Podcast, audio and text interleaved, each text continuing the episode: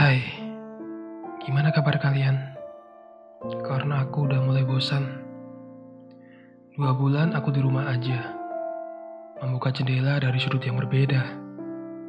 Kenyataan menjadi sedikit hiperbola, entah aku yang cemas berlebihan atau memang seperti itu adanya.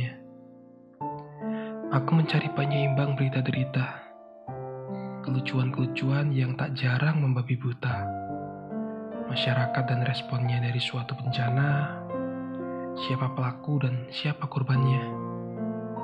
Ketikan jempol pun semakin menjadi-jadi, dari tagar di rumah saja hingga terserah Indonesia.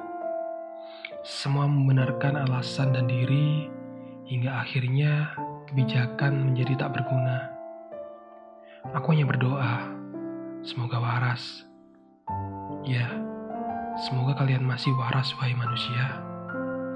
Karena jika tidak, maka tidak tahu lagi doa apa yang lebih membuatku merasa berdosa. Aku tidak bisa membedakan orang cerdas dan was-was dengan yang cuek. Katanya kematian di tangan Tuhan yang Maha Esa. Lalu, opini-opini meluap ke permukaan. Mulai dari vaksin yang ditemukan, media mainstream hingga elit global yang pecah makin berantakan, yang niatnya menjadi jagoan dan sok pintar malah terlihat seperti berandal tak bermodal akal. Sudahlah, aku lelah mengikuti mereka. Aku menulis saja, atau melakukan hal lain yang membuatku bahagia.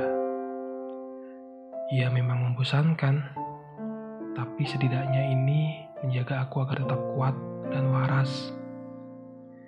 Setidaknya ini menjaga jarakku dengan orang-orang yang tak tahu diri dan bejat. Begitu juga dengan kalian, bukan? Kalian ingin merasa tentram dan nyaman. Ya, semoga saja. Sampai di sini dulu dan semoga bahagia.